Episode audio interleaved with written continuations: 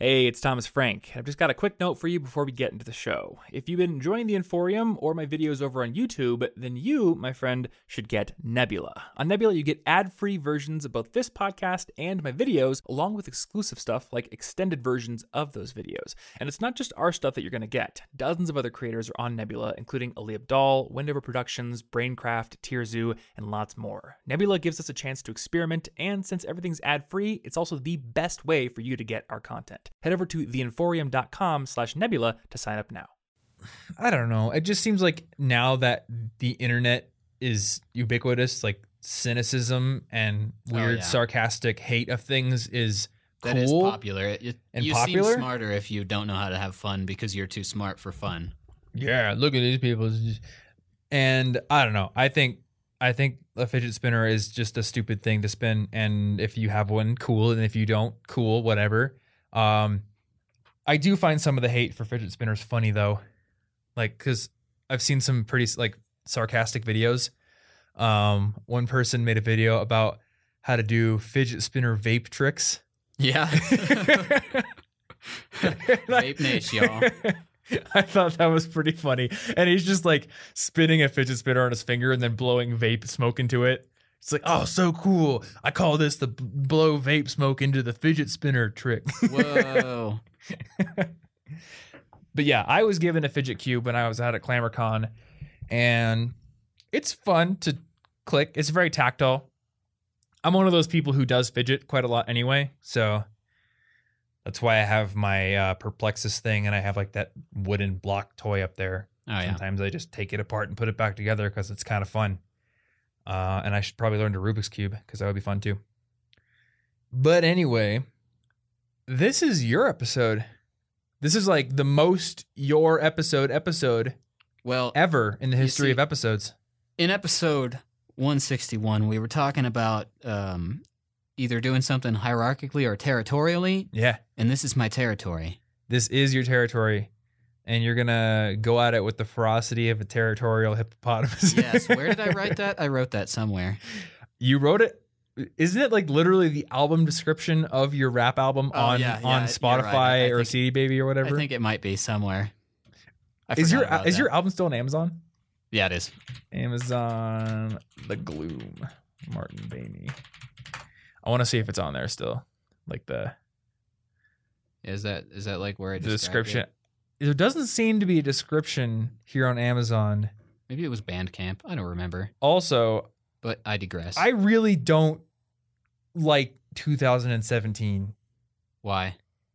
because I just went on to Amazon and here are my recommendations are two fidget spinners. Uh, Now, stop stalking us.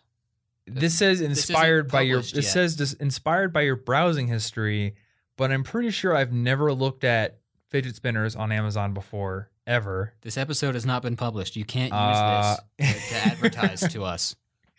I guess I looked at some fidget spinner videos on YouTube like a few days ago, but I do find it really weird that like we just mentioned them and now they're sitting here. Well, this isn't the first time you've had that weird coincidence happen. I know, right?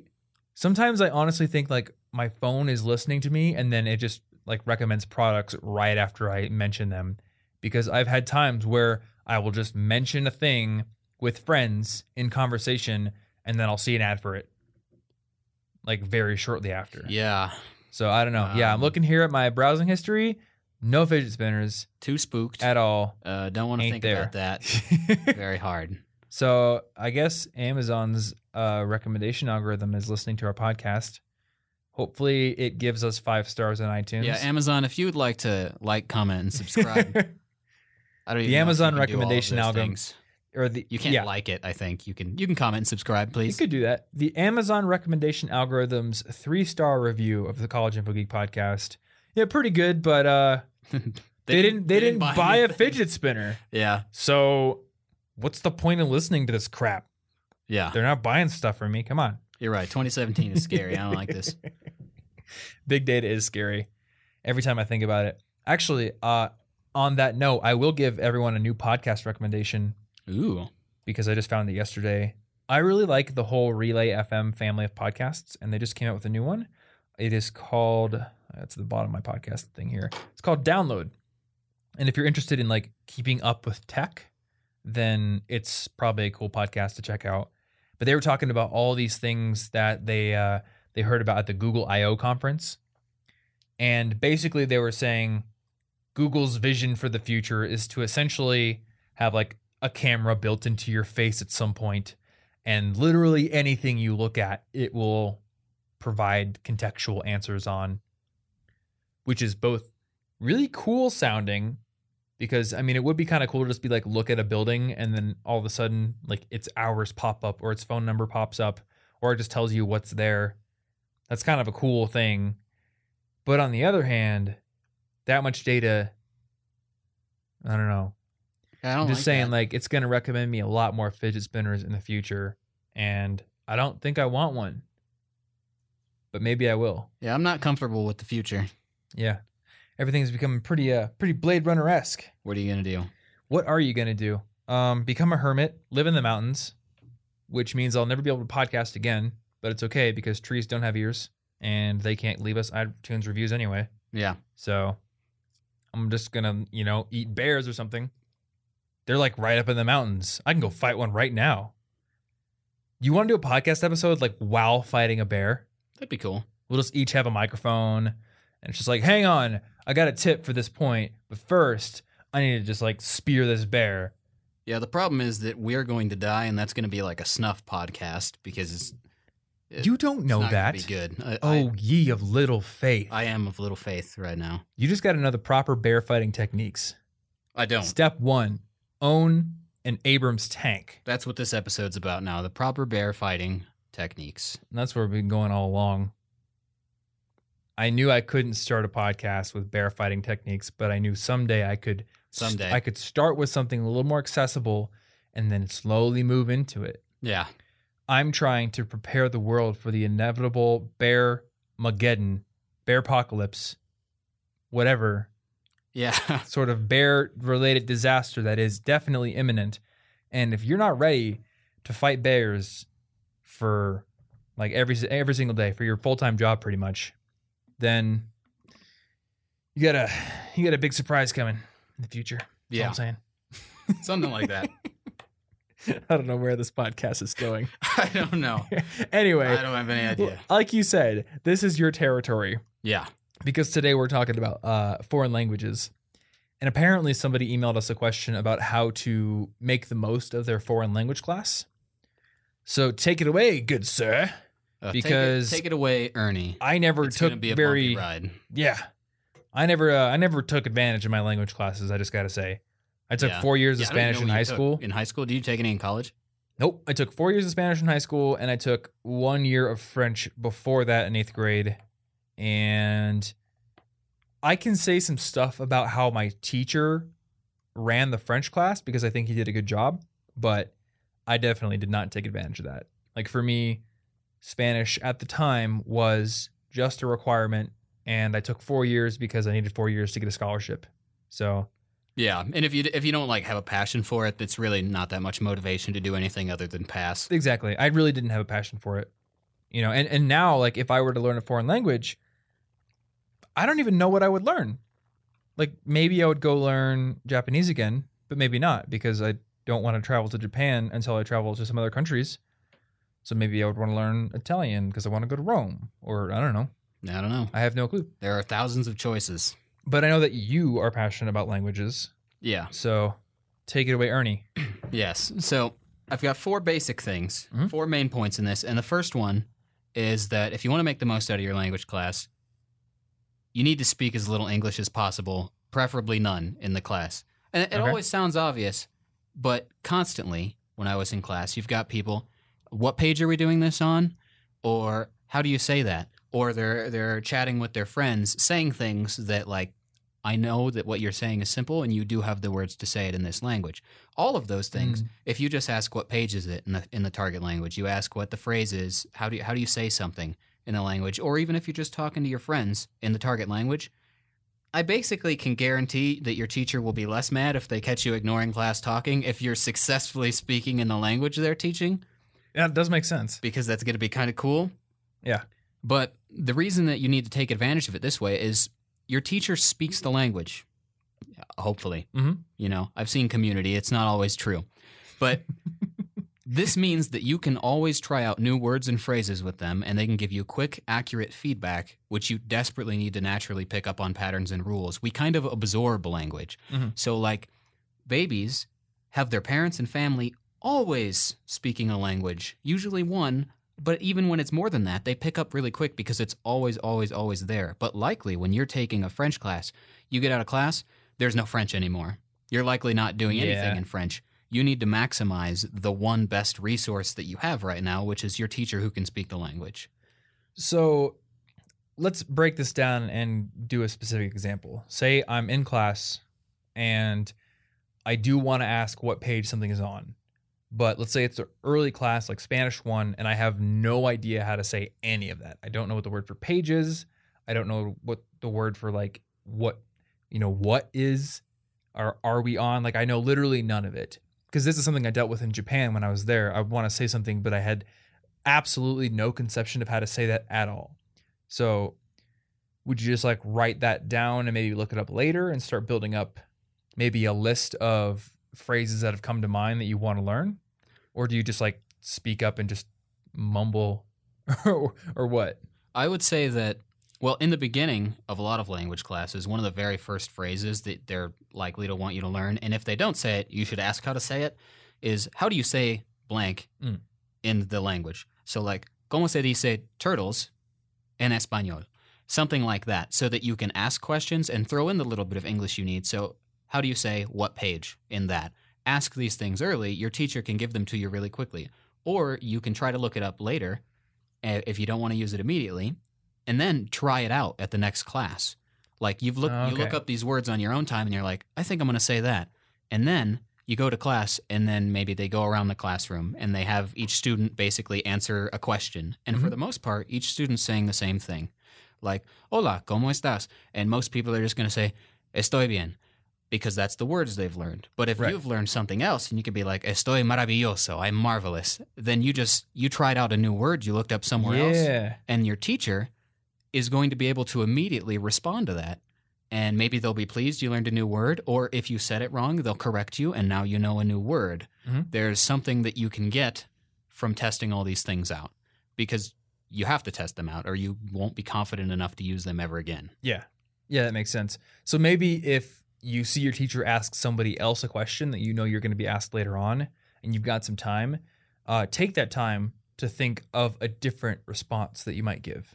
Yeah. And, maybe it's something you don't know. a really personalized response uh, was always really helpful for me. So one of the other one of the other points I've gotten here, one of the big points is to learn personalized vocabulary for that reason. Mhm. So let's say a lot of programs I'm just going to make fun of Rosetta Stone because I'm pretty sure that that's a phrase that they have in there, but the boy played with the red ball. Yes, you might learn how to say those things, Yeah. but I don't really ever need to say that ever. Those words are not important to me. So what if you're actually what if you're into music or you're a vegetarian or you're obsessed with plants or you like to program and the teacher goes around asking questions instead of sticking to those basic generic terms the boy played with red ball you can say something that means something to you. And when you've said something that relates to you personally to the teacher successfully what you've done now is actually communicated something in your new language which is Hmm. the point of language. Because if you're not communicating something personal to you then all you're doing is just repeating memorized phrases that mean nothing and that's never going to be motivating. So, como se dice fidget spinner vape tricks? no idea. I have i have no idea It's very personal to me. but like so i had a chinese class and when we went around we had to say a food that we eat Mhm. most people just said hamburgers because that was a thing but i wasn't eating meat at the time so i guessed the word for tofu just because i like tofu Mm. and i was wrong but she was excited that i tried it corrected me and now i was like now i know how to say something that matters to me i might Yeah. actually say that in real life whereas in real life i don't say the boy played with the red ball but i might say i like to eat tofu And from a general learning perspective, that is going to build stronger memories because anytime you process information um, at a biological level, there are neurotransmitters that assign like an emotional or just importance value to whatever you're intaking. And that will contribute to how strongly that memory is encoded. So if you are communicating things that are valuable to you because they are personally a- uh, applicable to you, then not only are you going to remember, like, and for instance, the word tofu, you're going to remember tofu better than you would remember hamburger because you like tofu or it's more important to you. But that is also going to serve to uh, better encode the grammar around that. So because you wanted to remember to say, I like to eat tofu, because it was tofu and because your brain thinks that's important to me, you're going to remember how to say, I like to eat. And then that word as well, a little bit better by association.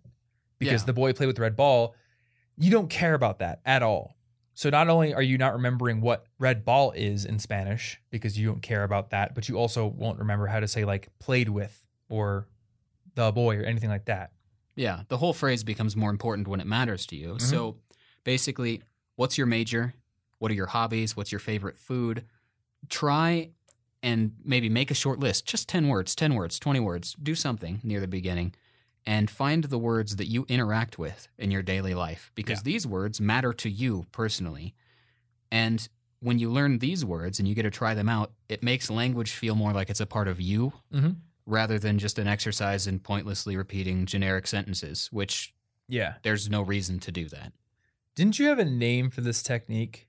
Yes. Wasn't it like Hova? Yeah, it was uh, OVA, OVA, Organic Vocabulary Acquisition, Yeah. which I used to do because I was um, I used Anki flashcards, and I could talk about that a bit later. But what I would do is walking around my average day. I'm walking around. I'm like, oh look, sidewalk, squirrel. I'm programming, and I'm like, to program or website or server.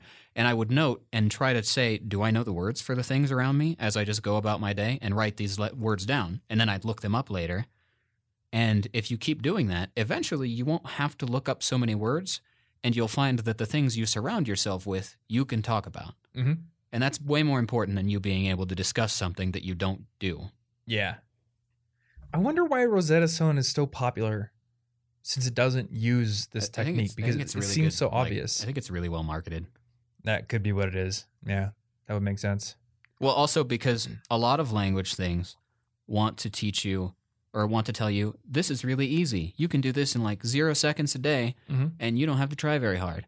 And unfortunately, you do. Yeah, absolutely. Like it's people want quick solutions, people want easy solutions, but a language is how we communicate our our conception of the universe yeah. around us. It's pretty big. There's a lot of stuff to do. No matter how much Spanish I speak, there is just countless Spanish that I don't know, hmm and I know that. I mean, no matter how much English we speak, Yeah. there's tons of words that we don't know. And you know what words those are? The words we don't use in our daily life. Yep. And when you see a new word in a book, you might look it up and say, oh, that's interesting. But if you don't see it ever again, you'll forget it. But if they use it 10 more times in the book, you'll probably know that word. Yep. Because now it matters to you, even in your native tongue. There are plenty of words we just choose to forget because they don't matter. I don't know all Shakespearean words. I don't know. hmm So one thing that I will add to this tip to personalize the words that you study, um, your brain remembers things that are personally applicable to you or that are uncommon. And one way that uh, I was able to take advantage of this is when I was studying Japanese, I would try to come up with mnemonics that were really weird and crazy. Um, and I, I don't really know if I have one for Japanese that just comes to mind right now, but the one that's coming to mind is for remembering the capital of Finland, which is Helsinki. I came up with this like picture of a giant sinkhole to hell opening up and like these giant sharks jumping out of it. You don't think kindly of Finland, do you? no, I think Finland's probably great, but it doesn't matter where the sinkhole to hell is. Yeah. All I just remember is like there's a sinkhole to hell, and there's like these evil sharks which have fins. So it's like fins and Mm, hell yes. and sink. Helsinki is in Finland. And uh, I remember Anna had to remember all the countries and capitals in Europe and do a test on them. And we made up a bunch of mnemonics like this, which really helped her to remember them because you create these crazy, outlandish scenes in your head, which are really hard to forget. And then you remember it. So I remember in um, in Japanese, I think the word for street is cho. So the mnemonic that WaniKani came up with is picture like this really mean old lady standing in the middle of the street, and her name is Mrs. Cho. And for whatever reason, like that picture was funny to me, and she's like holding a baseball bat or something. Um, and I just remember that now. Like there's all these weird mnemonics that came up. So if you can come up with a weird story or a weird picture in your head that associates the different meanings or vocabulary terms or translations, then you'll have an easier time remembering as well. Yeah. And the more that you use that, the less you'll rely on the mnemonic. Mhm. So it's not like in 50 years you'll still have to remember Mrs. Cho. Yeah. You'll, you'll just you'll make the connection sooner. But it's a good way to help force the connection without you having to pull out your phone and look Yeah. stuff up, which really just teaches your brain I don't have to memorize things. Mhm. And that may be true for a lot of things. Yes, we have calculators in our pockets. Yes, whatever. But with language, you really need to memorize a lot, unfortunately, in order Yeah. to do it fluidly. And I mean, it's not just mnemonics. I mean, it's it's any sort of association trick that works well. So you know, like Roy G. Biv sounds like somebody's name, but that's how you remember the order of the um, what is it like the the frequency, the order of the color spectrum. I think it's like the frequency of the waves or something Wow, like that. really complicated rainbow. I know it's the order of the rainbow, but it's like why is the rainbow in that order? It's like okay, red light has uh lower frequency in the wavelength than orange or Yeah. than violet. But you know, now you just know that it's that you know that's the reason. You don't have to fall back on oh, it's just because Roy G. Biv or you know 1492 Columbus sailed the ocean blue. That sticks in your head because it rhymes, but eventually you just know like okay, it was 1492 when Columbus set out on his on his voyage. Yeah. I don't have to You just need to rely on the rhyme, thing. but as that memory is being built, as that neural pattern is being strengthened through repeated recall, um, you're able to lean on those rhymes or those associations or mnemonics when it's weaker. Yeah. And that repeated recall actually is really important and links to my third point, which is uh, don't cram for tests. Yeah. Don't cram. I realize you can do this for a lot of tests, but language classes, pretty much by default, are cumulative. hmm You build upon the early stuff that you learn. You can't just forget present tense grammar and then be okay later. Yeah. So, an alternative to this, and some some of it is just doing your homework. You know, just actively doing your homework and putting good effort into it and trying hard to understand all of it. That's good practice. It's pretty much the reason you get it. But also spaced repetition, which is trying to manipulate that active recall there Mhm. that helps you to remember things better. And so when I was in language classes, I used Anki, which is a really cool flashcard app that uses spaced repetition. And you have a video on spaced repetition, actually. Yep. And basically, it will have you go through your flashcard deck. And if you get a word right several days in a row, it'll be like, yeah, you know that word. We don't need to check on that word for another two weeks or so. Mhm. And if you get it wrong, it'll say, we're going to check that out tomorrow until you start getting it right. So eventually, you're studying just the stuff that is important to study and not the stuff you already know really well Yeah. Which is a great time saver. But you can do that with Anki, and you can create your own flashcard decks or download pre-made ones. Or if you really don't want to do that, you can use Memrise, which is a pretty cool app that uses the same kind of fundamentals, but with pre-made decks. It's a Mhm. little more inconvenient to make a custom deck, but it looks pretty. I think you should make your own decks though.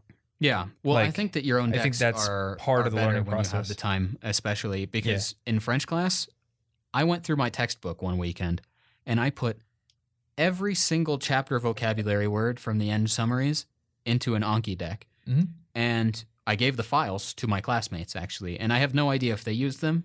I never double checked, but every time a test came around, I knew 100% of the words Yeah. because I was using this. Mhm. Anki allowed me to learn the words over time, remember them over time, rather than I hope I can remember it on the test. Let's just guess. Yeah. And or let's cram so we remember it for the test day, but then the next day I don't remember that word. It doesn't mean anything. But Anki will put it in your long-term memory. Mm-hmm.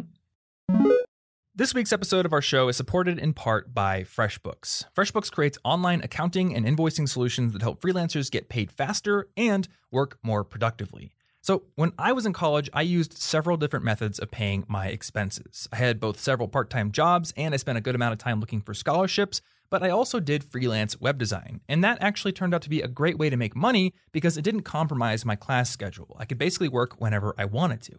Now, while freelancing is great, one of the realities of it is that you have to learn how to do everything yourself. You are basically you incorporated, you're a business. And in addition to doing the actual work, which was coding websites, I had to do all of the other bits, including dealing with accounting and sending invoices. And back then, that was a pain. I had to learn how to set my own invoicing template up in Microsoft Word, I had to email them out to clients, and then I had to wait sometimes weeks on end for the checks to come in the mail.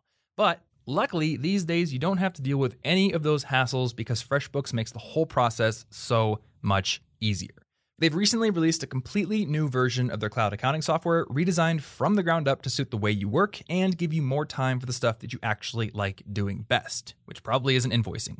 And in addition to those productivity gains, you also get paid faster. FreshBooks lets you create and send clean, professional looking invoices in less than 30 seconds, and you'll also be able to see when your client has opened it, which eliminates the need for all those annoying follow up emails like, hey, just checking in. Did you see the invoice I sent you last week?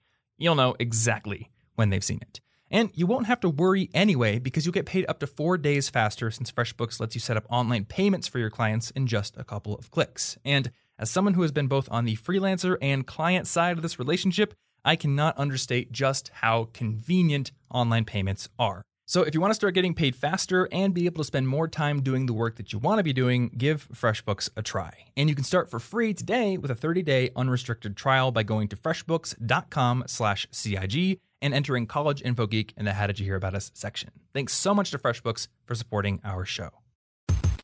Now, I absolutely am like an advocate of spaced repetition, but one of the big objections I've seen from people on like forums and just Reddit and all kinds of stuff is eventually Anki gets overwhelming because you have so many words in it that you wake up and you've got like 400 to review on a day. Yeah. So, what do you do to mitigate that problem or deal with it? Well, I would say that for a lot of people, not necessarily all of them, you don't need to mitigate that. I don't use Anki anymore for Spanish. I think hmm. that when you're a beginner in a language, you don't have a, a real environment. Like, you can't read a book, you can't watch a movie, you're not having conversations with people, and your family doesn't speak it. So, you need to create an artificial environment for immersion, basically, flashcards, lessons, really contrived examples from your textbooks. And then later on, I, for example, I just finished um, a Spanish book, a story of a shipwrecked sailor, and it taught me it probably 10 to 30 new words just because I read the book. And in real life, that's how you learn English words too. You read Yeah. things, you watch things, you hear people use the word, you start to use the word. Once you get good enough at a language that you can start having an actual environment instead of an artificial one, you don't need flashcards nearly as much because as long as you're using, you're reading enough books or something, or you're watching enough stuff, or you're having enough conversations, the important words come up and the unimportant Mm. words don't, just like your native language. Yeah, that makes sense. So if once you get to that point, and I probably wouldn't start out putting 5 billion words in Anki Yeah. because then you will overwhelm yourself before you, you can actually not rely on flashcards anymore. And that's another reason why I like creating your own cards because it's really easy to go download Oh, someone's yeah. deck You and then there's download, 500 like, cards the in top 5,000 Spanish words pretty quickly. Yeah. But then you're like, yeah, but I know that word and don't care. Yeah, but that word's weird. Yeah, but I don't care. Yeah, but I don't care. Instead of having a deck that you made that is exclusively like your personalized vocabulary Mhm. or the vocabulary from your classwork, and that actually matters to you and it Yeah. won't overwhelm you because arguably in a classroom environment, you are not going that fast. Mhm. So you don't need to. Each chapter is what going to have ten to twenty words. They're not going to throw five hundred words at you and just Yeah. expect you to sink or swim. And I, I do think there is value in studying recommended lists of words to a degree because say I went in Japanese and I'm I am like I have this mindset that I'm only going to study the words that I come up with over time. That will work, but it's going to take me a long time and there's going to be a bunch of gaps in my knowledge. And I, I do specifically remember um, there's this app called MindSnacks, and it's just all these cool, fun games that help you review vocab terms in tons of different ways. Yeah. And that's actually how I learned all the body parts in Japanese. It's how I learned all of the familiar relationships like grandmother, aunt, uncle, sister, brother.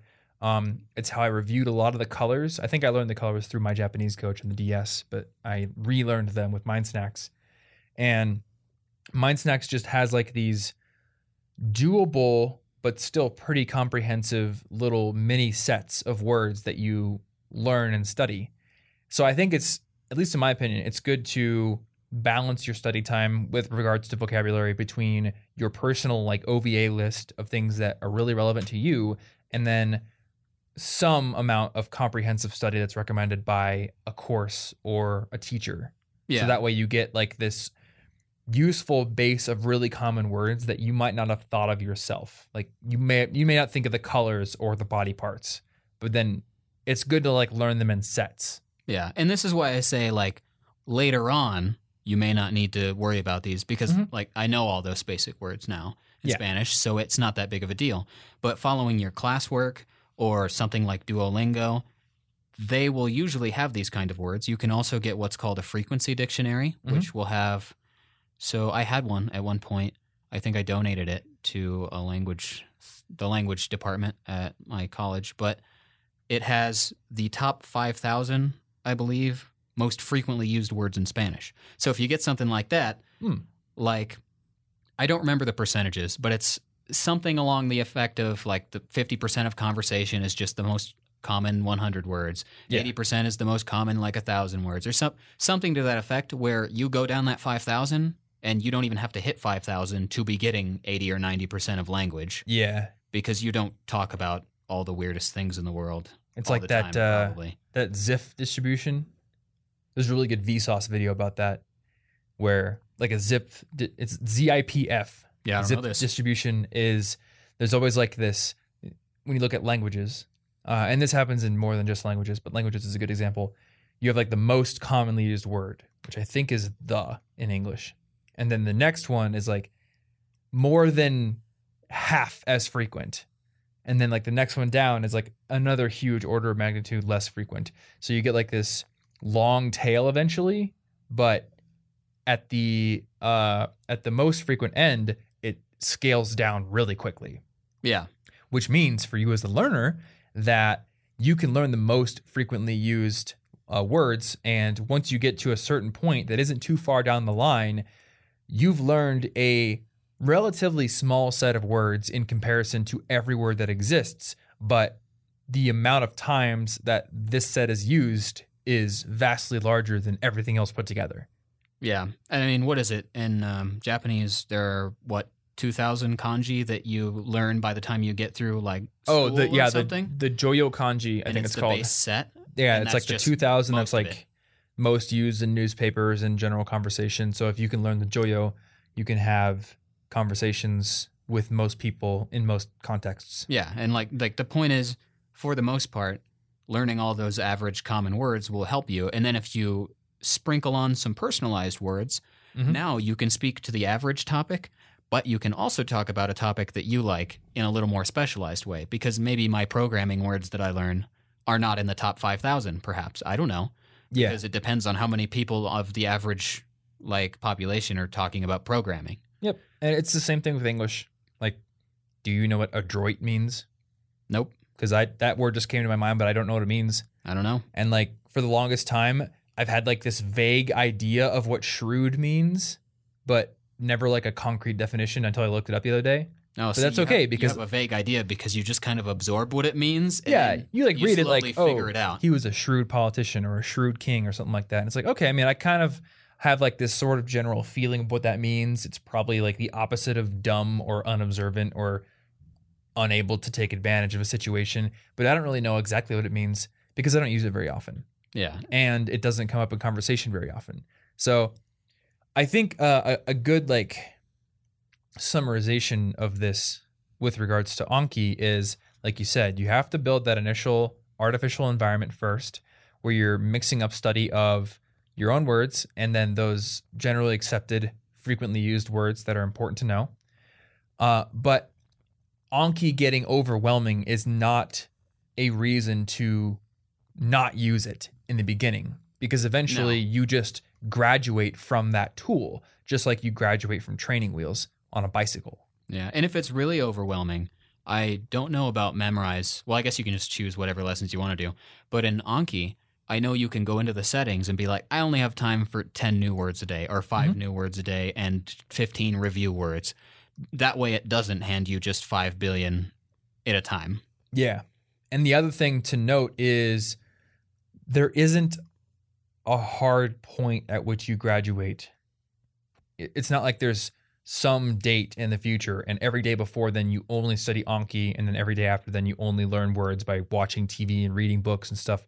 Yeah. As you learn, you should be actively challenging yourself to learn in more organic ways. So once you've got a you know a small base, maybe find a children's book. Or I know in uh, in Japanese, manga is a really good way to learn, um, and like immerse yourself because most manga is written. Well, not most manga, but a lot of manga is written for kids.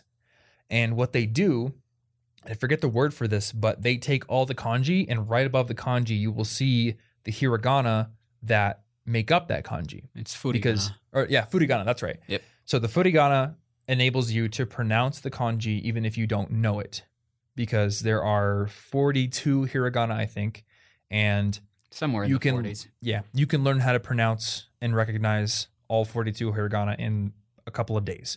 And then you just review it.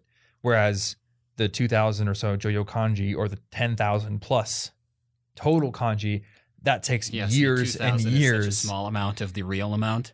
it, yeah, it takes years and years to But- learn those, and most kanji are much more complicated than all the hiragana. Hiragana is very simple. There's you know maybe two or three strokes per character at Yeah. most. So when you're reading through like One Piece or Shonen Jump or anything like that in Japanese, you come across a kanji you don't know, and right above it you see the furigana. So you're just like, okay, shoyo, and now you know. You know, maybe you don't remember it right then, but over time, as you're reading these stories that you're involved in and you're invested in, And you, You may care, so eventually you remember. better. yeah, oh yeah, that kanji was shoyo. And you know, again, if you're reading another manga, it's probably going to have it there, it reinforces it, and it doesn't prevent you from enjoying that piece of media because it has been written in a way that even kids can enjoy it. Yeah. And you don't really graduate to the point immediately like you're saying, but a good example of how how I started to feel like flashcards flashcards aren't worth going for anymore Mhm. is because so recently, like I was talking about 161, I'm trying to fight some of that resistance to take language seriously. So I was like maybe I should do flashcards again. Yeah. And then I tried to do that going through this book I was reading. And then I kept writing down words and writing down words, and reading the book started to take so long because I was writing down so many words I wanted to learn. And then Mm. I'd look at the list of words I wrote down, and I'm like, oh, wait, I already remember like 80% of these. And Yeah. I really dread the idea of putting it into a flashcard. I just want to read the book and I'll remember most of them. It'll be fine. Mhm. And that's once it gets to the point where it feels less efficient to use the flashcards and you you can just do it and enjoy it and use what you need, then just drop them. I had that same problem with um, the book Cryptonomicon by Neal Stephenson because he has so many cryptography terms and military terms in that book that I don't know. That when I tried to read it, like at least five times per page, I would stop and I'd be like, I don't know that word. I need to go look it up. And I had this idea in my head that you know how you you build up certain works of art that you haven't experienced yet, but you know are kind of like accepted to be really good, and you kind of just you're like that's going to be amazing to experience. Yeah, and then you try to make like the perfect experience of it. You're like, I'm not ready for it yet. I'm not. I got to have the right frame of mind, or I won't enjoy it perfectly. Exactly. Like I knew that Game of Thrones was apparently like you know one of the best shows ever made, and I'm like, man, someday I'm gonna watch that. I'm gonna really love it. And then I was like, but not now. Today's not the perfect time, so I'm gonna go watch Marco Polo on Netflix instead. You know, Marco Polo is not a bad show, but it's not Game of Thrones caliber. And I think a lot of times we delay experiencing that thing that we've built up in our heads to be like the best thing, and we'll do something else instead. And for me, the two Neal Stephenson books I've read so far, The Diamond Age and Snow Crash, are two of my favorite books of all time. So I actually have gone out I, I did this like f- three or four years ago. I bought every other Neal Stephenson book. So on my shelf, I've got Cryptonomicon, I've got the entire Baroque cycle, and I've got Anathem sitting there waiting for me. And I know I'll love them because it's Stephenson, but when I was sitting there trying to read Cryptonomicon, I kept running across these words that I didn't know. And I'm thinking to myself, like, man, if I don't know all these words, if I'm not super up to date on war terminology, I'm not going to be able to immerse myself in this book well enough. So I guess I better go study all these words. And what ends up happening is I turn this book into a chore for myself and I don't read it. Yeah. And I, I was reading that book back when we lived in Ames. So it's been at least three years since I put that book down, Yeah. thinking I, I'd come back to it later. I have done the exact same thing. I've taken months to listen to a new album that I knew I'd love because I was like, yeah, but this album's going to be so good. I can't do it right now. I got to work. I, I really need to focus on this. And I've done it with books too, and Mhm. then read an entire separate book while in the middle of one book because I was like, I don't have the time to focus on that. It's too good. yeah. And then I start an easy one and I finish it. And that Mhm. obviously does more to get rid of your immersion than just reading the book. Yeah, exactly. So I should probably just start Cryptonomicon again soon. But and Yeah, and Not like, worry that's- about- that's an English book, so Yeah. this isn't like a crazy foreign languages are super impossible kind of challenge. This is Mhm. just what humans go through learning terms. yeah, exactly. I think I got it in my head that I would need to know a bunch of stuff because I remember like with the Baroque cycle, it's all about like the late 1600s, early 1700s, with like the Royal Society and all that stuff. And uh, somebody online was like, "It's so full of detail that you should go read like the Samuel Pepys letters and watch like all of Cosmos and just know all this stuff before you'll ever enjoy should this have book." ten doctorates, or you're not allowed to read it. So now I like, have this resistance to starting that series because it's like, man, I want to enjoy it because I don't know enough yet. And I mean, there is a grain of truth to that because I do remember uh, I tried to read Neuromancer when I was 14 years old and I just couldn't follow it because Gibson does not pull any punches with his world building. He does a lot of like cyberpunky stuff. He'll throw in terms that he's made up. Like I'm pretty sure he's um no Steve, Stephenson made up the word avatar with regards to an avatar in digital world in Snow Crash. But Neuromancer also came up with several like cyberpunky internet kind of terms because it's a pretty old book. And when you read it, you have to kind of be like on the ball with the context and have a certain base of knowledge to really appreciate what he's writing about. And even now that I'm 25, I'm reading through it and I find it a little bit difficult to follow. So there is a grain of truth to that apprehension to starting something that you don't feel like you have the base for. But eventually you just get to the point where you put it off indefinitely. Well, it's going to be hard to experience it. know when you're ready. So at some Yeah. point, you're just ha- going to have to guess and say, "Maybe I'm probably ready. Let's just go for it." Yep. Because there won't be a clear, "Hello, today is the day you can read this book." Oh, thanks, Siri. Mhm. It's not going to happen. And you can always read it again. Yeah, you, You can know, always reread the it. next time you'll you will be more primed for some of those words you didn't know or some of that context Oh. you didn't understand. that actually brings me right back to language as far as reading goes and a, a lot of reading can become overwhelming especially in the beginning i know i tried to look at like a high high level novel Mhm. when i was early on and i was like i can't read this but one thing that i found that helps is if you can't get to the level where you can just read through and like guess words and go back if you read through say like one or two pages at a time and it's really hard and you're looking up words and then you reread them after you've looked up the words, suddenly a lot of the pieces of the story or a lot of what they're talking about will make more sense. Yeah. And so the true. first time is like, okay, let's get ready to read this. And then the second time, you read it for enjoyment, not for studying. Mhm. But you don't necessarily need to do a ton of that in the beginning because if you overwhelm yourself long term, you'll probably make yourself quit the language. Yeah. That makes sense. Yeah. So the final point that I have here, and this is the one that I believe I feel the strongest on this one, and it's something that I've done, but I wasn't told to do by any other sources, and it's practice pronunciation both separately and early. Pronunciation is very important, and I don't mean an accent. You don't need to sound like you're from the country, but just the straight up pronunciation. Because the fear of many Americans learning a foreign language is to sound like an American learning a foreign language. Yep. And- A lot of that problem is caused because you're pronouncing a similar sound in your native language rather than the slightly different version of the sound heard in your target language. So yeah. I don't want to give a million examples for this, but the Spanish D is different from the English D. Mhm. But you don't necessarily know that. Your teachers don't necessarily tell you. But the difference between ocupado and ocupado is there's a difference. One of them sounds much more Spanish Yeah. than the other.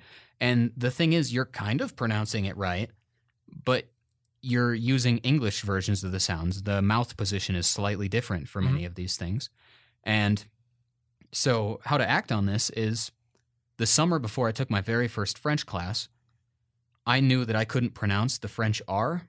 So I found several words, uh, compréhensif, zéro, and très, and I just repeated those words like all summer, talking to myself in the shower, when walking if I wasn't thinking about something. And then I learned how to do it. And then when class comes, suddenly I can pronounce these things and it sounds kind of French. And whether it's all the way French doesn't matter because that is just an absurd confident boost Yeah. and you're willing to speak the language out loud, which you have to do if you ever want to get anywhere. Mhm. And you'll feel more confident speaking up in class, asking questions, and guessing things. Because even when you make a grammatical error, you're going to sound good doing it. And a lot of the other students that don't know what you're saying, they're still going to be like, whoa, it sounds so good, even though you just made a mistake. But the voice makes it sound confident Yeah. and you won't be mumbling it because you'll be willing to speak. And I guess if you've ever taken a Spanish class and you've had a group presentation and you've had you tried to roll your R's but you just terribly terribly couldn't and you felt really embarrassed and stupid, which is what I did in 7th grade. It it makes a world of difference because now I can roll my R's with no problem and I'm Mhm. willing to speak. It's funny. At first, I felt like trying to pronounce the words correctly and like the, the right accent or the way they are meant to be pronounced would sound like fake and forced. So like with uh with Japanese, one of the particular things that Americans have to learn to pronounce is the Japanese R. Yeah. Because it's not hiragana, it's hiragana. And I'm bad at it. I can't do it very well. But it's it's not like a ra, it's like a ra. Yeah, it's it's a And different sound I felt like when I went to Japan, if I went and talked to like a, a person at a gas station or shop or, or you know, a waiter or something like that, if I asked like, or if I said thank you, I felt at first like I needed to say like arigato gozaimasu because I'm an American and it sounds like, you know, an American should say it that way. But then I was like, I'm just going to try it and I'm just going to try to pronounce it the correct way. I'll probably sound like crap, but arigato gozaimasu. And what I found is like, I still don't sound perfect, but a lot of times they would say, "Oh, that's very good," in English sometimes, and obviously it's not very very good, but they understand that you're trying to pronounce it the way it is supposed to be pronounced. So you're making an effort to speak with them in their language, the way their language is supposed to sound, and they appreciate that. yeah. So I found that that particular reaction that I would get from people really boosted my confidence. It didn't delude me into thinking I was pronouncing things perfectly, but it at least gave me the confidence that yes, I can speak things and I can make an attempt to speak them correctly and I'm not going to get ridiculed or told like you should just speak like an American with your transatlantic 40s accent or something. Yeah. But it, it just makes it makes a big difference. And you don't have to sound perfect like you're saying. You can you're going to make mistakes. You have to try to make that sound a lot to teach your mouth to do it. Yeah. And if you don't start in the beginning, what later on you're going to have perfect grammar and vocabulary but you're never going to want to say anything because you sound dumb. Mhm. Like it's not going to be useful to you, but later you might like I can roll my R for basically forever now and I couldn't at all. So also the myth that you can't learn these sounds is a myth. Mhm. You can as an adult. And once you've learned these sounds, you don't have to worry about them constantly tripping you up. Every single sentence you read, everything that you try to understand, you're going to be tripped up because you're like, oh, that grammar's good, but I keep being unable to say it. Mhm. So therefore, I can't focus on the grammar like I should be. I'm focusing on these sounds, which are the basis of the whole thing because language was spoken before it was written. Yeah. And a way to look this up and find sounds, because some of them have obvious things, like the Spanish rolled R, the French R, the Japanese R, lots of R's. That the R-ish set of sounds really changes a lot. Mhm. But if you go to forvo.com, you can find recordings of native speakers pronouncing almost any word you can think of. I only maybe once or twice have found words that weren't on there, and I think they were brand names. Okay. But Is that F O R V O? yes, Cool. and you can use this to study and mimic new sounds or to make sure how to pronounce. Let's say you looked up those personalized words, but you don't want to say it wrong in class. Look it up on Forvo.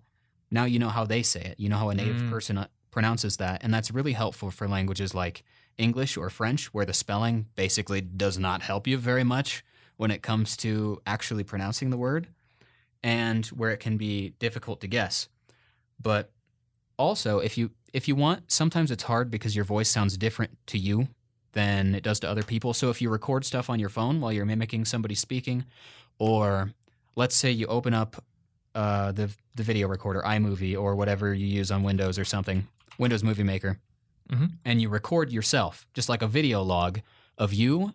Let's say trying to just say something in another language, pronouncing like a passage from a book out loud, and then you can watch it and you can be like, oh, that sound trips me up. That sound trips me up. Yeah. Or you could record a single sound, repeat it over and over, and you keep comparing yourself to the native speakers. And that reminds me, I know we have a pretty decent amount of non native English speakers who listen to this podcast.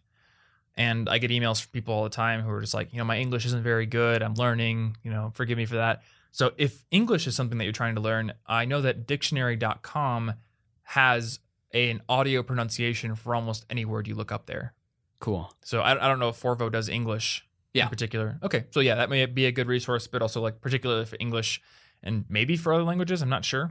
But like I'm looking at their word of the day, cantankerous, and there's a little button here that I can click and it will read it out loud to me, which is pretty nice. And like as a native English speaker, there are plenty of words that I don't know how to pronounce still. Yeah, well, Because like English is really English weird. spelling is ridiculous. Yeah. So, yeah, basically, you don't need to have a perfect accent. I'm not saying you need to sound like you're from that country, but there are different sounds. The Spanish D and the English D are not the same. And once you master the Spanish D, you will gain like 10% more sounding better.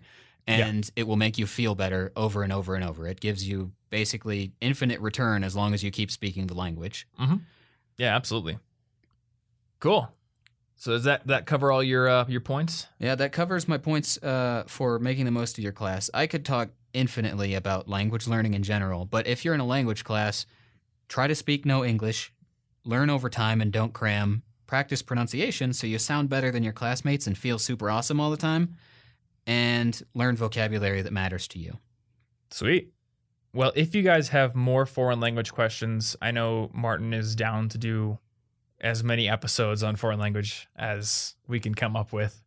So um, our Reddit is collegeinfogeek.com slash community. You can put questions there. You can email them to us. You can put them in the comments on the YouTube video or tweet them to us.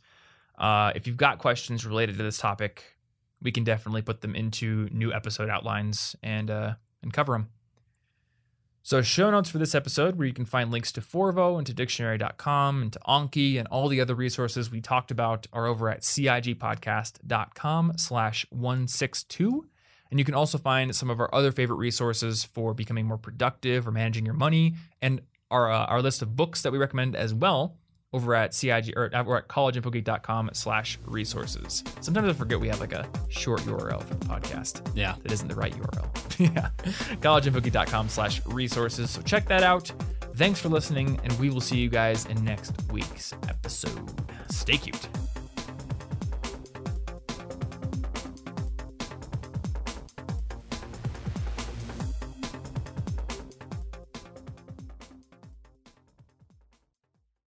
Thanks once again to FreshBooks for sponsoring this episode. Whether or not you're in college, if you do any sort of freelancing and you want to start automating your invoicing process and getting paid faster, then go over to freshbooks.com/cig and start your free 30-day unrestricted trial. And when you do, remember to put College Info Geek in that "How did you hear about us?" section so they know you came from this show. Thanks so much for listening, and I'll see you next week.